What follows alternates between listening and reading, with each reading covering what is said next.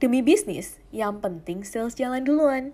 Tidak ada proses perjanjian atau tidak ada hitam di atas putih. Itu biasa. Apalagi yang menyangkut urusan karyawan, hak dan kewajibannya. Bahkan, mungkin baru dipikirkan saat mulai ada masalah yang muncul. Maka, apa yang sebenarnya tidak boleh terlewat dalam menyiapkan perjanjian kerja ini? Berikut podcast Curhat HRD episode 26. Perjanjian kerja yang tidak boleh terlewat bersama Wisnu Ardi.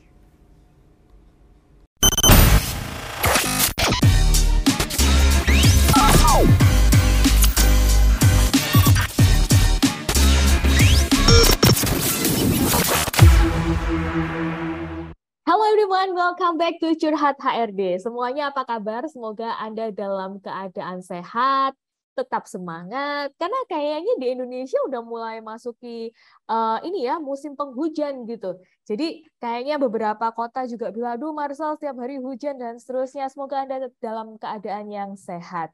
Dan apa kabar semuanya? Masih bersama saya Marcel di sini di podcast Curhat HRD, tempat curhatnya para HRD untuk mengelola SDM dan juga para business owner ya. Nah, eh, teman-teman kayaknya aduh, saya sih belum bisa move on sih dari euforianya Human Capital Conference. By the way, apa kabar semua di sana? Ada yang join Human Capital Conference? Dan mungkin ada sesi yang menarik untuk Anda yang sampai sekarang kayaknya masih terngiang-ngiang dan sesi itu kayaknya bisa membawa satu insight atau satu pengalaman baru atau bahkan Anda bisa eksekusi di perusahaan Anda masing-masing.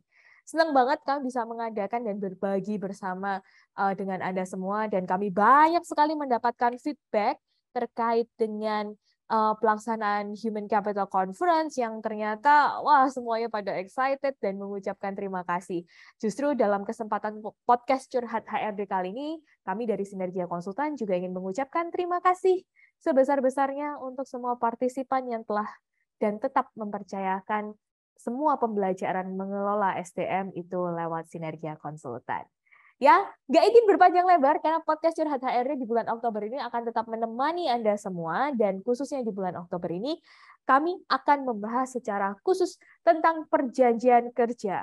Karena kalau kita lihat dunia luar sana, karena di Indonesia 2023 mulai ada yang pelan-pelan menerapkan UU CK, Undang-Undang Cipta Kerja yang seperti apa yang harus ada di perjanjian kerja, apakah benar uh, status kontrak, status karyawan tetap, dan seterusnya. Ini yang akan dibahas di podcast Curhat HED sepanjang bulan Oktober. Semoga uh, tema podcast ini bisa membawa satu insight baru untuk Anda mulai persiapan di akhir tahun eh iya ya akhir tahun ya. Nggak kerasa loh. Ini udah Oktober 2022 kurang dua bulan lagi kita masuki uh, tahun 2023 aduh luar biasa ya. Oke okay. uh, eh, jadi kalau di podcast pertama ini sebenarnya saya akan berbincang-bincang mengenai perjanjian kerja yang tidak boleh terlewat di perusahaan. Karena apa? Karena saya juga sering mengalami uh, atau mendapatkan pertanyaan ya dari para pebisnis ataupun curhat dari para pebisnis mungkin ini juga anda di luar sana uh, yang selalu bilang kayak Marcel saya ini udah terlanjur karena dulu itu ngejar sales duluan ngejar pokoknya dapetin revenue dapetin omset akhirnya ya udah ada karyawan saya terima. Tanpa mikir perlu ada perjanjian kerja tanpa mikir dia harus hitam di atas putih dan seterusnya ya. Jadi ngomongin karyawan atau kewajiban karyawan itu jadi kayak nomor sekian gitu. Yang penting ada orangnya dulu, yang penting itu uh, perusahaannya jalan, nanti perjanjiannya belakangan deh gitu. Masalahnya yang tadi Ibi bilangnya perjanjian belakangan itu tadi ya kan terlewat setahun, dua tahun, tiga tahun, eh muncul masalah dan protes dan segala macam gitu. Maka hari ini kita secara akan uh, secara khusus ya akan membahas mengenai perjanjian kerja yang sebenarnya tidak boleh terlewat. Kalau misalnya Anda sudah melewatkan hal itu, ya enggak apa-apa. Artinya Anda perlu kembali lagi mungkin nge-review lagi uh, benar-benar apa yang harus Anda persiapkan untuk perusahaan masing-masing. Tentunya saya nggak sendirian ya kan? Karena saya selalu bilang kalau di podcast curhat HRD, apalagi ngomongin tentang legal perjanjian kerja. Kalau saya ngomong itu selalu sesat. Oke, jadi saya langsung bawa ini yang uh, sharing banyak soal perjanjian kerja, peraturan perusahaan, hukum, legal, dan segala macam. Siapa lagi kalau bukan Wisnu? Halo, apa kabar Wisnu? Halo, Jamal saya luar biasa, baik. Eh, semangat sekali suaramu. tetap harus semangat dong. Meskipun oh iya dong. Cuaca ini mulai berubah, semangat tuh tidak boleh berubah ya. mantap, mantap, mantap, mantap. Wisnu lagi di mana nih? Semarang aja lagi atau di Semarang gitu ya. Ah, lagi di Semarang. Lagi ya. di Semarang. Oke, oke, oke. Wisnu, kita akan membahas topik yang benar-benar ngomongin perjanjian kerja, Wisnu. Kayak yang tadi aku okay, bilang okay. ya. Uh, ya mungkin Wisnu juga kliennya ada beberapa yang kayak gitu ya demi sebuah bisnis, demi sebuah sales atau revenue, akhirnya aduh yang penting ada ada orang yang mau kerja ya udah aku terima dulu, aku hire dulu, nanti perjanjiannya belakangan deh. Akhirnya malah malah nggak ada yang benar gitu. Kau pernah nggak sih ngalami seperti itu, Nu? Atau pernah punya klien kayak gitu nggak sih? Wah, itu sering gitu ya, sering dan okay. dan dan itu itu juga yang sedang terjadi di beberapa ya let's say hari ini atau beberapa minggu ini oh, really? beberapa kali lain itu lagi uh, ada kejadian yang karena ada perjanjian sebelumnya itu nggak clear uh-huh. akhirnya jadi ya jadi masalah di uh, waktu mereka mau resign waktu mereka hmm. mau keluar uh, itu jadi problem hmm. di situ dan hmm. itu jadi kayak ini ya perdebatan antara hmm. karyawan dan si ownernya itu sendiri ya ini gimana hmm. harusnya dulu kok nggak ada hmm. perjanjiannya dan ini kok sekarang saya nggak dapatin nggak nggak mendapatkan apa yang harusnya saya dapatkan gitu. Jadi kan jadi uh, kalau tadi Cemar saya sempat bilang dari hitam di atas putihnya jadi abu-abu semua gitu. Hmm. jadi mainnya perspektif kan jadinya. Ya ya ya, ya. dan perspektifnya antara si business owner dengan si karyawan bisa berbeda bahkan jauh berbeda ya? nah, betul Hmm, itu okay, yang okay. itu yang sedang terjadi di uh, beberapa klien saat ini. So ya tadi benar yang disampaikan sama J. Marcel bahwa uh, perjanjian kerja ini waktu awal bisnis kesannya itu bukan sesuatu yang penting banget untuk ada. Gitu. Yang benar, penting adalah benar. ya penjualan itu harus dulu gitu ya karena kalau kita nggak jualan gaji karyawan pakai apa kan gitu ya. Ya, ya betul betul betul. Ya, makanya itu yang didulukan. Tapi notes-nya adalah seperti ini uh, teman-teman jangan sampai meskipun itu sedikit ya kita tertinggal so hmm. ada waktunya kita untuk mengulas itu karena semakin hmm. besar semakin semakin besar bisnis kita uh, itu pasti semakin banyak karyawan yang akan hadir di bisnisnya kita betul ya hmm, betul, kalau betul. semakin banyak karyawan yang hadir di dalam bisnis kita maka akan banyak sekali aturan-aturan atau ketentuan-ketentuan yang mostly ada di bisnis untuk mengatur hmm. perusahaan ini menjadi lebih sustain lagi gitu. Ya, ya, ya, ya. Kecil ya. itu nggak ngerasa gitu ya. Tapi kalau sudah karyawan mau 60, 100, 200, wah itu terasa gitu. Terus tiba-tiba aja udah jadi gede terus kayak oh iya ya kemarin nggak ada perjanjian kerjanya ya gitu. Ya betul. Better nah. kalau dari saya adalah gini. Uh, apakah uh, tepat atau nggak tepat kita saat berpikir uh, omset dulu gitu ya. Hmm. itu tepat banget karena tadi hmm. saya bilang ya kita bayar karyawan nggak apa tapi hmm. luangkan waktu di titik tertentu untuk balik sebentar nge-review apakah kita ada perjanjian. Oh, uh, betul kepada tim kita agar nanti di suatu hari nanti kalau ada sesuatu konflik gitu ya konflik itu kita ada landasan untuk menyampaikan hmm. sesuatu ke, ke karyawan itu. Jadi ada hmm. ada landasannya, ada sesuatu. Jadi karena biasanya adalah kalau kita sudah berkonflik gitu ya, berkonflik satu bukan hanya waktu yang hilang, itu uang juga akan hilang gitu ya. ya kalau ya, kita ada perjanjian gitu ya, itu better akan meminimalisir itu. Hmm. Itu akan sangat meminimalisir itu. Satu, energi kita juga akan low gitu ya, low dalam arti low untuk mengurusi masalah-masalah yang berurusan tentang legal itu akan low daripada hmm, kita hmm. benar-benar tidak ada awareness sama sekali ke area legal nanti hmm, pasti hmm. di suatu titik tertentu teman-teman akan banyak banget energi yang terkuras ke sana bukan hanya energi tapi ada uang juga ya hmm. ada uang juga bahkan sampai uh, nanti juga ada secara emosional juga akan agak naik turun saat legalitas itu diusik Ya, ya, ya, ya, ya. Tapi aku setuju sih, Nuk, karena sesuatu yang kita tidak persiapkan dari awal, justru itu akan membuat atau uh, apa ya, menambah budget yang tidak terlihat gitu. Maksudnya uh, melihat ya, dari betul. pengalaman klien pun resikonya adalah ya memang kayak misalnya, waduh, iya ya, jadi kayak harus uh, bayar pengacara kayak karena urusan lain kayak harus ya, di snaker deh karena gimana gitu. Itu juga biaya biaya waktu ya kalau aku bilang kayaknya uh, memang hal ini perlu direview secara berkala. Entah mungkin Anda juga punya perjanjian, sudah punya perjanjian kerja ya, Nuk ya. Tetap aja perlu untuk ngeri, ngelihat lagi sebenarnya apa yang uh, mungkin ada yang direvisi, mungkin ada yang nggak relevan lagi sama uh, kondisi bisnis Anda saat ini. Ya kan? Ya, Oke. Okay. Ya, betul.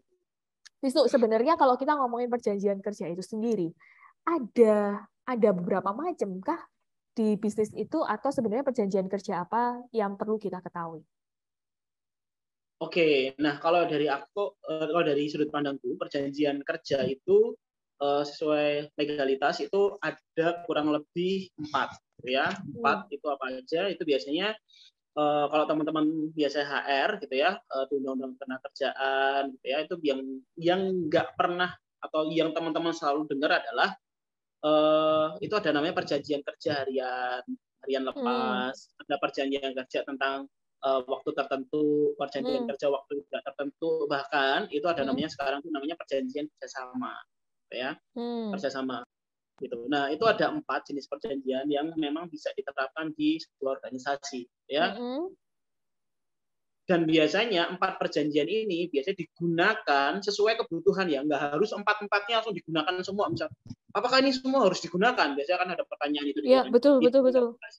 Nggak nggak harus semua digunakan ya. Okay, uh, memang okay. yang sekiranya itu dibutuhkan di dalam sebuah organisasi gitu ya, ya hmm. ya silakan itu dipakai. Tapi kalau nggak di itu nggak digunakan ya di skip juga nggak apa-apa gitu hmm. uh, sesuai kebutuhan ya gunakan sesuai kebutuhan di organisasi hmm. uh, tapi perjanjian-perjanjian ini jadi landasannya gitu ya okay, okay, landasan okay. jadi landasan kalau kita menjalin hubungan antara kerja dan pengusaha hmm jadi landasan hubungan kerja ya.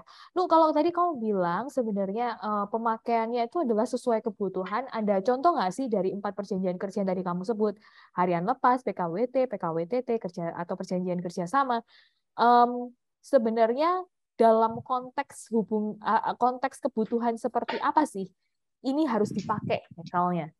Ada nggak? Ah, Oke. Okay.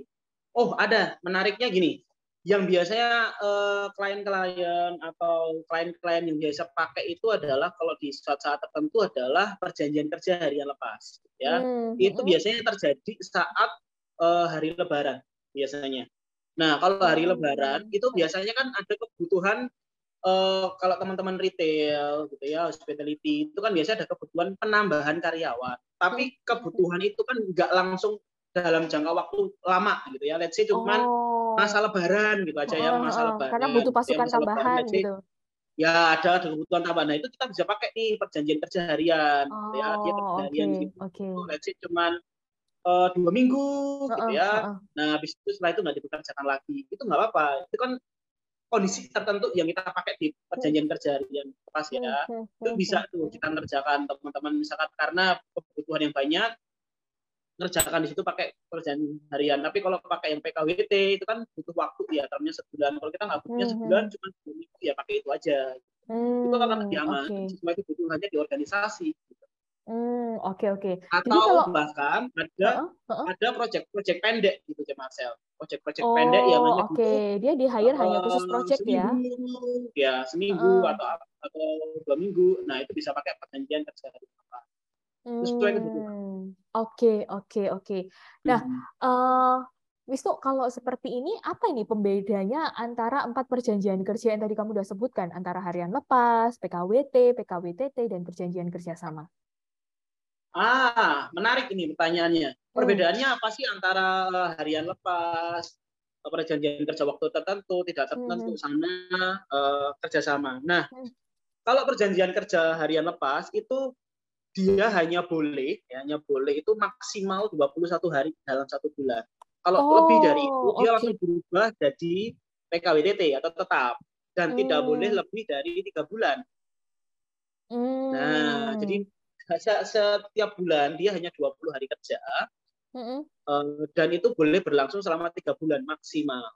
Nanti okay. kalau itu di, tidak apa ya tidak memenuhi syarat itu, dia secara hmm. otomatis yang tetap atau PKWT. Oke, okay, oke. Okay.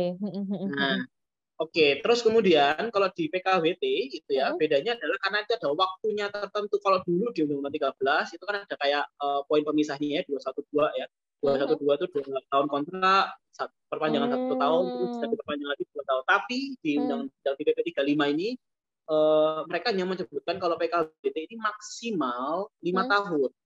Hmm. Termnya pecahannya mau berapa itu kembali lagi sesuai, sesuai kesepakatan antara pekerja sama pengusahanya hmm. ya tapi tidak boleh melebihi waktu lima tahun okay, dan okay. Hmm. bedanya di PKWT yang dulu dan PKWT yang sekarang ini enak hmm. nih hmm. enaknya nih mungkin buat teman-teman uh, pekerja enak nih wah enak nih kalau dari teman-teman pengusaha aduh ada senam-senam gimana gitu ya perutnya ya mules-mules gimana gitu ya, hmm. ya uh, kalau yang di uh, plusnya di PKWT saat ini adalah teman-teman kalau di kontrak itu ada sekarang itu kalau putus kontrak itu ada namanya uang kompensasi. Hmm.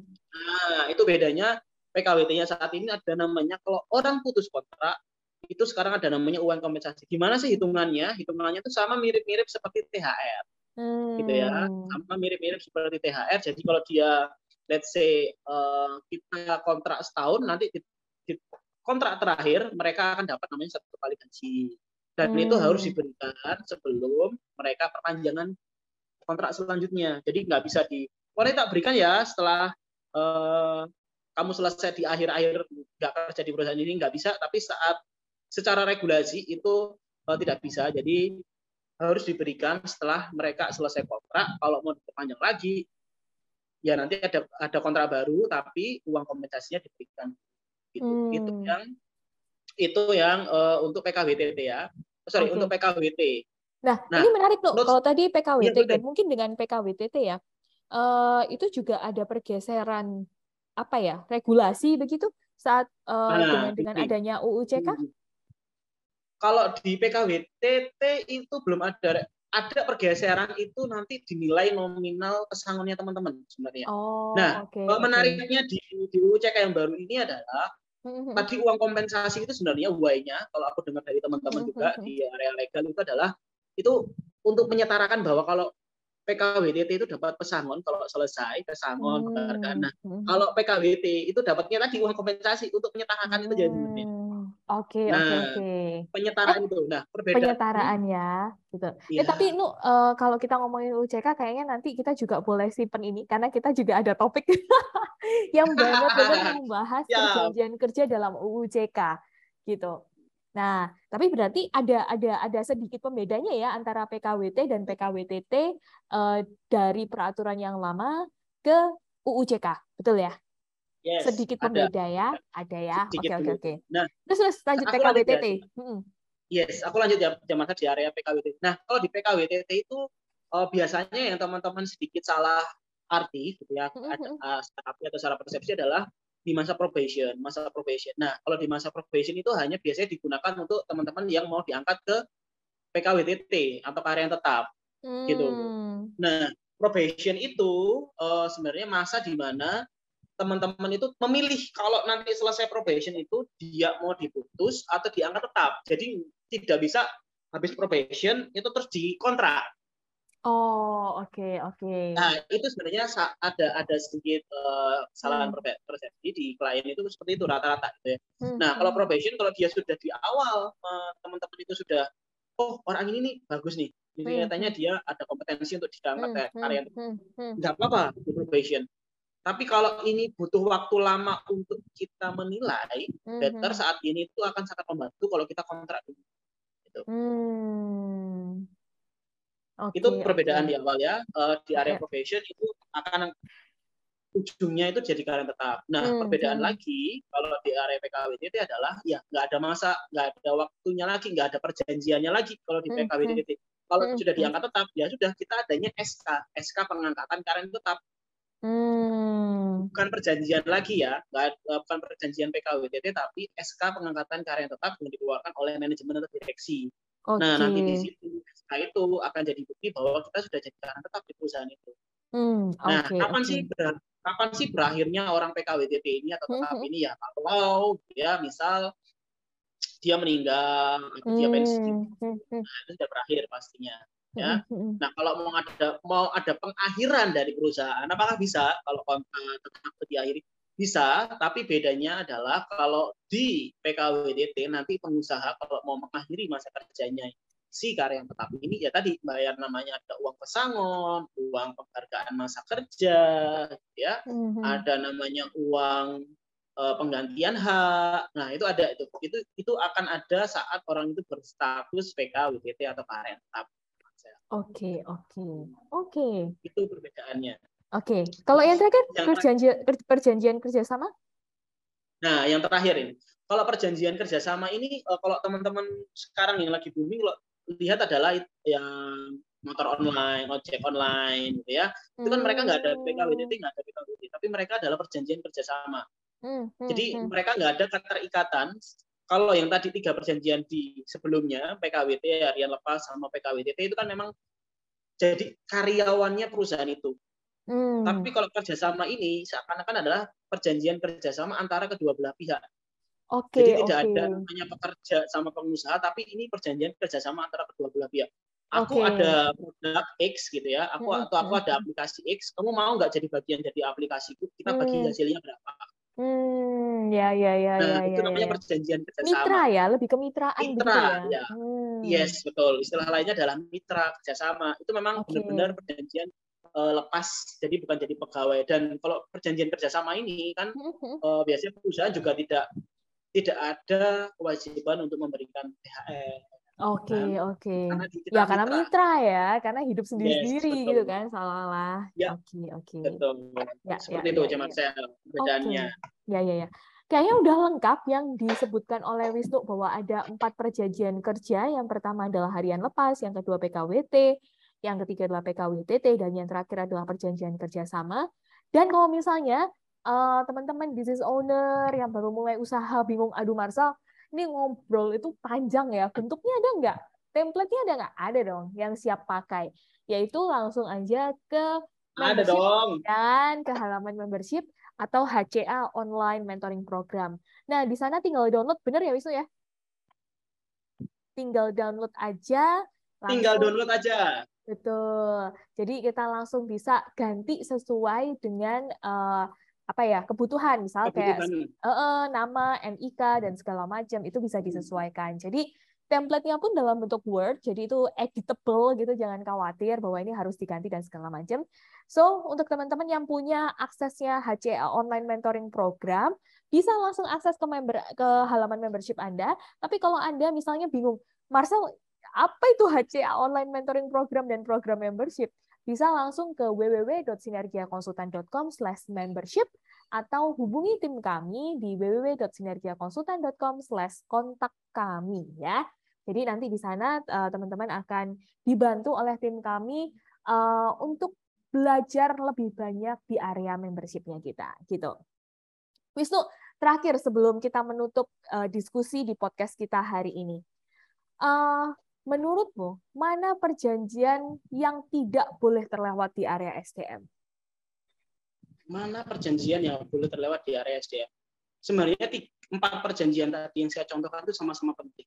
Kalau hmm. saya mana yang nggak boleh terlewat adalah uh, sesuaikan dengan kebutuhan di perusahaan Anda. Tapi hmm. saran saya selalu ada hitam di atas putih saat ada kerjasama antara hmm. pengusaha dan pekerja atau bahkan kerjasama antara partner atau mitra karena itu yang membantu uh, proses kita semut atau tidak di area legal. Jadi hmm. kalau dari hmm. empat itu saya nggak bisa menyebutkan yang spesifik mana yang harus ada, tapi sesuaikan dengan kebutuhan teman-teman di lapangan ya okay. atau teman-teman atau teman-teman business owner sama human capital partner. Sesuaikan kebutuhan aja hmm. karena itu sangat-sangat apa ya sangat-sangat custom gitu ya sangat-sangat custom dan beberapa perusahaan itu akan menggunakan kurang, eh, kurang lebih tiga sampai bahkan empat empatnya sampai ada atau cuma hmm, tiga bahkan cuma hmm. dua. Jadi uh, silakan sesuaikan kebutuhan. Itu dari aku sih. Oke, oke, oke. Kayaknya udah lengkap. Thank you banget, Wisnu.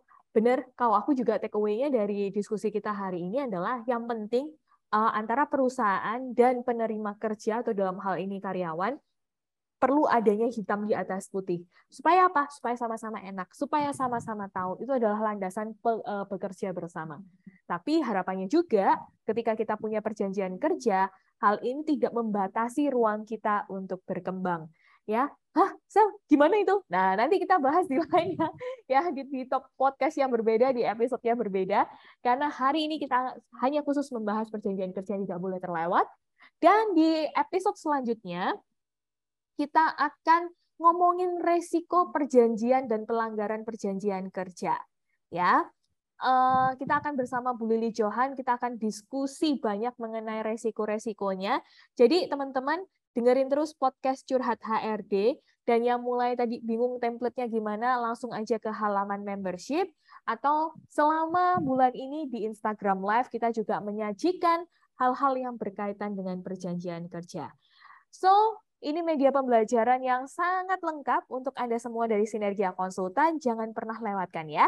Nah, maka kalau teman-teman juga merasa topik ini bermanfaat untuk misalnya tim HR Anda atau mungkin untuk bos Anda, silahkan langsung share podcast ini, like podcastnya juga, dan jangan lupa untuk membagikannya misalnya di story dan tag di Sinergia Konsultan ya.